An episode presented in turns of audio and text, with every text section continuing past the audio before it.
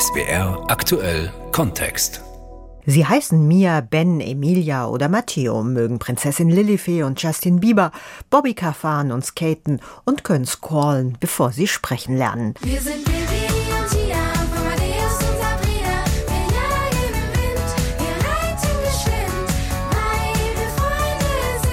Oh schon das Schaf, oh schon das Schaf, macht gerne Mist, kennt jede List, ist niemals brav. Denkt immer dran, was der alles kann. Can we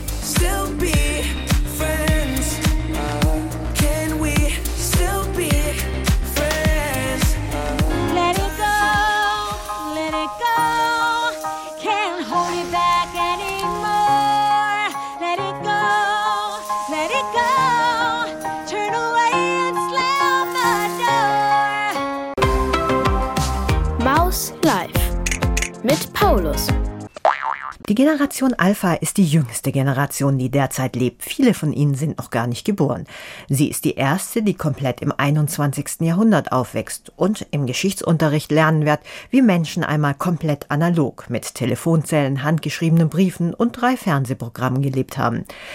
Mit Corona, Klimawandel und Ukraine-Krieg haben sie in ihrem jungen Leben mehr Krise und Ausnahmezustand mitgekriegt als normalen Alltag.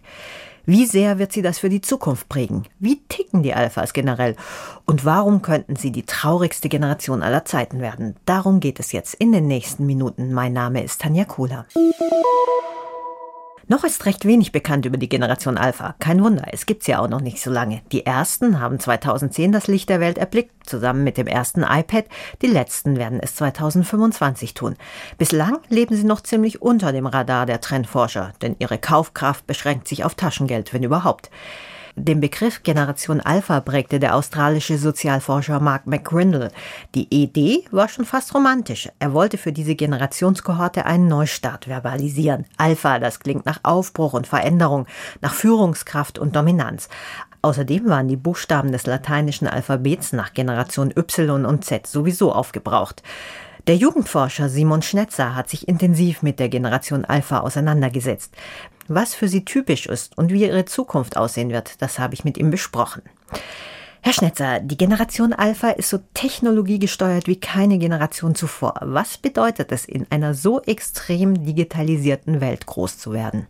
Also zunächst mal ist es ja wie so eine totale Begeisterung. Ja, also überall blinkt was und man kann damit interagieren und schnell passiert was. Und wir sehen ja Dreijährige, die schon total wief auf ihren Tablets, also den Tablets der Eltern rumarbeiten. Gleichzeitig ist es aber auch eine Überforderung, weil sobald dieses Ding nicht mehr läuft und sie mit was Analogen arbeiten müssen, was nicht sofort hier reagiert, bling, bling macht, ähm, ist es für junge Menschen ganz schwierig, diesen Spagat zu machen zwischen dieser digitalen Welt und der dann manchmal eben auch äh, analogen Realität. Welchen gesellschaftlichen Beitrag wird denn diese Generation Alpha künftig leisten können mit dieser großen digitalen Technologiekompetenz? Ich bin sehr am Zweifeln, ob sie tatsächlich so kompetent sind. Sie sind sicherlich kompetent im Umgang damit, aber was tatsächlich dahinter steckt, an Hardware, an Technologie, an Programmieren, da gibt es sicherlich einige, aber die meisten sind einfach nur Nutzer. Allerdings auch mit der Nutzung kann man natürlich Gesellschaft verändern und äh, auch wie Gesellschaft funktioniert. Und da sehe ich das große Potenzial, das Miteinander und die Beteiligung anders zu gestalten, neu zu denken, weil sie eben nicht erst in ich denke und wenn ich etwas poste aus Social Media, ich poste und dann gucke ich halt, was passiert, sondern die sehen es als Community. Insofern den großen Beitrag, den ich sehe, den ich mir auch wünsche, ist, dass sie ähnlich wie bei Fridays for Future vernetzt ihre Themen voranbringen, sich mit anderen zusammenschließen und dieses Thema Beteiligung auf eine ganz andere Ebene nochmal heben. Und wo werden, denken Sie, die größten Defizite dieser Generation liegen? Also wo müssen Sie stark an sich arbeiten, um in der Zukunft bestehen zu können? Ich wünsche jungen Menschen, dass sie lernen, mit diesem Riesenstress umzugehen, den es bedeutet, wenn man in diesem permanenten Krisenmodus lebt. Ich wünsche ihnen auch, dass sie lernen, sowas wie Meditation, Achtsamkeit zu machen, zu erfahren, dass wenn das, das, digitale Gerät mal ausbleibt, dass da gar nichts passiert, beziehungsweise dass für einen selbst gesundheitlich, psychisch ganz viel Gutes passiert. Ich habe es jetzt als Wünsche für die Generation formuliert. Das sind aber gleichzeitig natürlich auch große Sorgen, die ich habe.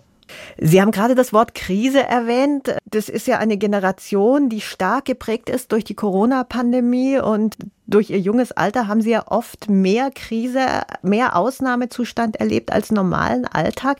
Was bedeutet das für diese noch sehr jungen Menschen? Also so richtig absehbar sind diese Folgen noch nicht. Wir sehen allerdings schon jetzt, wie stark sich die psychische Gesundheit verändert. Sie haben in dieser vielen Zeit, die sie online verbringen, die Eltern, die häufig überfordert waren davon, Job, Homeschooling, Home, was auch immer, gleichzeitig unter einen Hut zu bringen.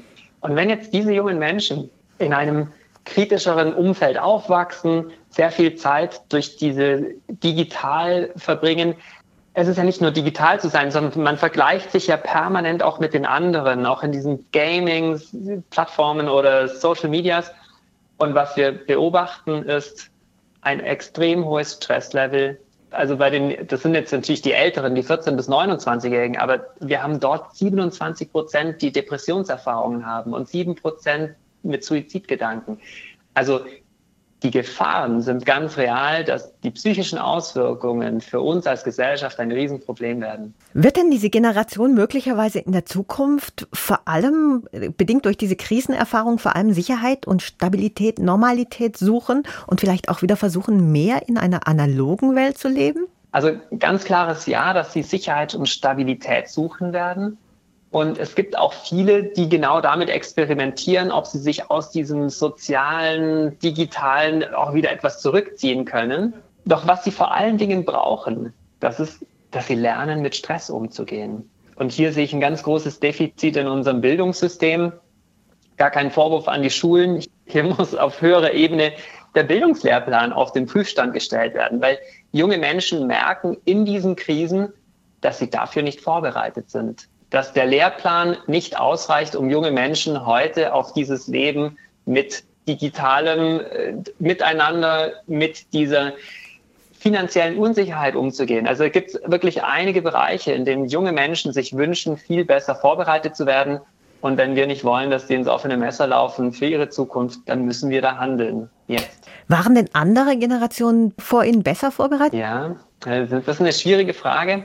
Aus meiner Sicht das System hat sich nicht so schnell, so stark verändert, wie es jetzt durch diese Digitalisierung tut aktuell. Wir haben über die letzten 70 Jahre ein, eine Zunahme an Wohlstand erlebt und es war immer die Möglichkeit, dass man Verteilungskämpfe durch mehr irgendwie im Zaum gehalten hat. Und diese junge Generation wird jetzt eine ganz schwierige Situation haben, weil wir schrumpfen werden weil wir weniger haben werden und sich diese Probleme, die wir aufgeladen haben mit dem Rentensystem, diesem Generationenvertrag, den wir nicht mehr einlösen können. Und wie werden wir damit umgehen? Sie haben es schon gesagt, Generationenvertrag, äh, Geburtenrückgang.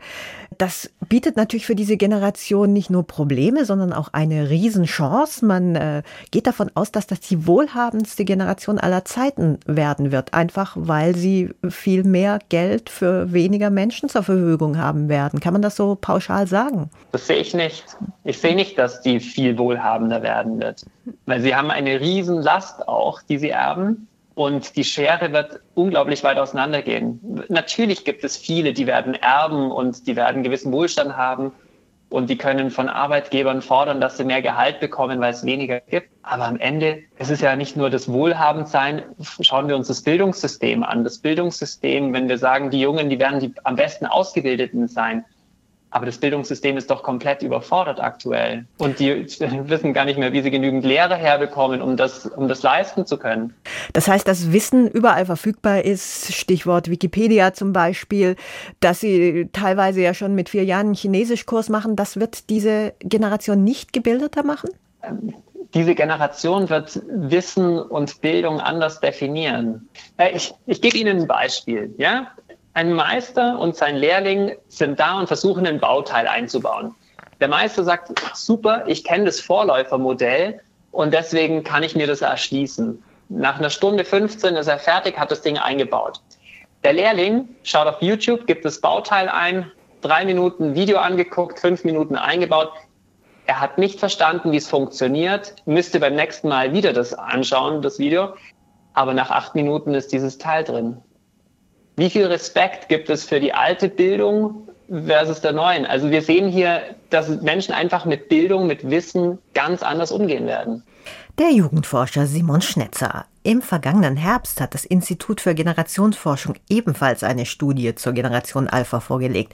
Ein Jahr lang haben die Forscher rund 1200 Pädagoginnen und Pädagogen über ihre Wahrnehmung und Einschätzungen der von ihnen betreuten Kinder im Alter von 0 bis 10 Jahren befragt. Insgesamt wurden so rund 22.500 Kinder beurteilt. Studienleiter ist der Diplompsychologe Rüdiger Maas. Er hat außerdem über die Alphas das Buch geschrieben Generation lebensunfähig, wie unsere Kinder um ihre Zukunft gebracht werden. Mit ihm habe ich vor der Sendung gesprochen. Herr Maas, Sie schreiben in Ihrem Buch, dass die Generation Alpha die traurigste und unglücklichste aller Zeiten ist. Wie kann denn das sein? Es gab ja auch schon andere Generationen, die Krisen und Kriege erlegt haben, teilweise Armut und auch sehr, sehr extreme Erziehungsmethoden. Das sind fünf Faktoren, die wir ausgemacht haben. Wir haben eine enorme Zunahme an Überprotektionierung der Eltern und teilweise findet da auch so eine Vernachlässigung statt innerhalb dieser Überprotektionierung. Und auch feststellen können äh, durch unsere Studienergebnisse, dass eine Überbehütung teilweise die gleichen Effekte hat wie eine komplette Verwahrlosung oder Vernachlässigung von den Kindern.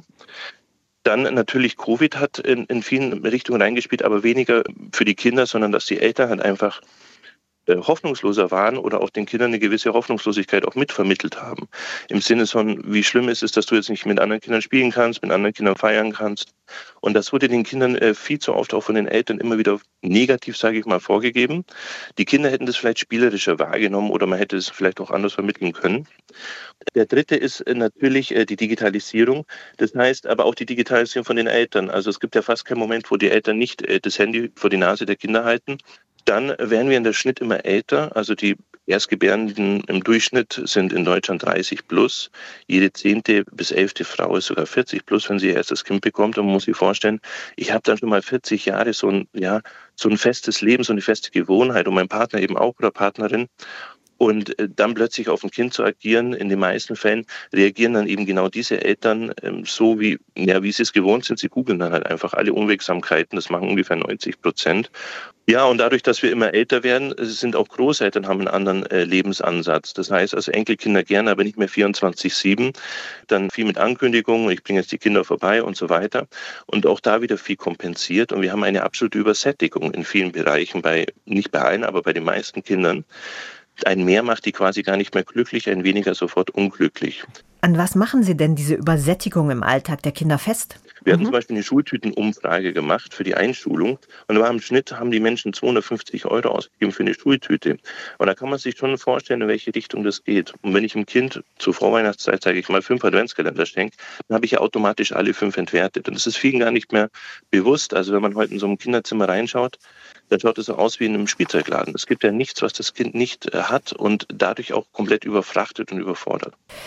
Es ist ja nun nicht nur die Übersättigung an materiellen Dingen, sondern auch an Events. Viele Kinder haben heutzutage einen volleren Terminplan als ein Spitzenpolitiker oder ein Topmanager. Kita, Schule, Fußballtraining, Bastelstunde, Chinesischkurs, Kindergeburtstag, Halloween-Party und, und, und. Was macht denn dieses Dauerbeschäftigungsprogramm mit den Kindern? Ja, und vor allem immer Maximum. Also es ist ja kein Kindergeburtstag, es muss der maximal beste Kindergeburtstag sein, mit denen alle Kinder, die eingeladen worden sind, mit mehr Geschenken zurückgehen, als sie kamen. Es wird alles so immer ins Maximum. Also mein Kind muss immer das absolute Maximum erleben.